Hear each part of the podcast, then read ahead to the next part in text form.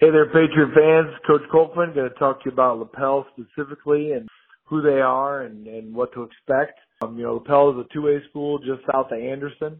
Play at a, their home field they call the Boneyard. It is on a turf field. You know, what do I like about them? They they have an offense that's going to be a challenge for us. It's an H-back set, usually one back. They have a very dynamic tailback that's one of the state leaders in rushing, and uh, he's good.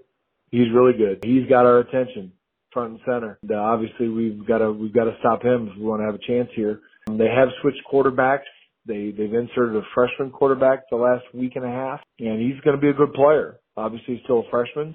You know, the other thing is they have a, a pretty big boys on the offensive line. Their left tackle is gigantic. He's only a sophomore, but I, I believe he's six four, six five, over 300 pounds.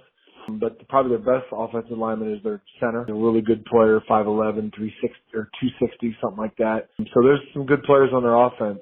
As far as preparing for a first time opponent, yeah, that always pre- presents challenges. Excuse me, you have, you know, limited information. You got to go on the film that you get and, you know, you got to, you got to make some decisions sometimes that isn't always based on, you know, the data that you may have on years and years of a team like, you know, South Adams and Adams Central and those teams. That just presents some other challenges which are good because again, you get the same thing in the tournament. You're going to draw a team or play a team that you've maybe never played before or only played one or two times in the past few years. It's good preparation for that.